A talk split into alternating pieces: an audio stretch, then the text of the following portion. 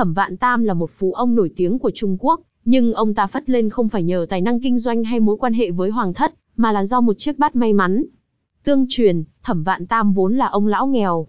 Một ngày, sau khi cứu được con nhái trời và phóng sinh nó về với tự nhiên, ông đã được con nhái trả ơn bằng chiếc chậu sành tên là tụ bảo bồn.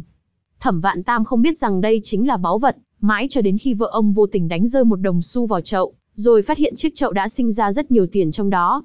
Đến lúc này ông mới nhận ra đây là chiếc chậu thần kỳ, bất cứ thứ gì rơi vào trong nó sẽ trở thành châu báu hay ngọc ngà.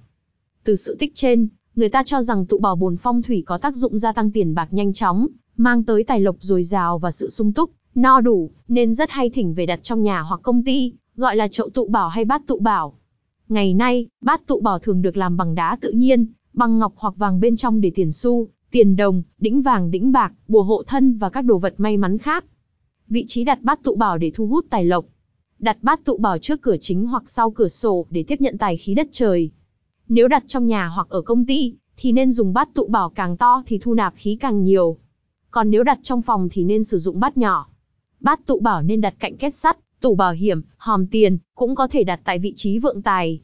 Nếu có hiểu biết nhất định về phong thủy thì gia chủ, cũng có thể lựa chọn bày theo bố cục và phương pháp bản mệnh bát tự phong thủy. Người giỏi kiếm tiền nhưng cũng giỏi tiêu tiền thì đặt chậu tụ bảo ở cuối phòng, dựa vào vị trí phúc đức nhằm tăng hiệu quả thu khí, giúp chủ nhân tiết kiệm được nhiều hơn. Lưu ý khi sử dụng bát tụ bảo. Bát tụ bảo là vật phẩm chiêu tài chính vì vậy tuyệt đối không được đặt dưới sàng ngang, đối diện nhà vệ sinh và tượng thần thú, cũng không nên đặt quá cao. Không nên để người ngoài vuốt ve, chơi đùa, đặc biệt là sờ trong một khoảng thời gian dài. Nếu người ngoài động vào hộp châu báu thì lập tức dùng nước sạch hoặc khăn lông làm sạch. Sau đó phơi tại nơi có ảnh nắng mặt trời trong khoảng 10 phút, chú ý không để quá lâu.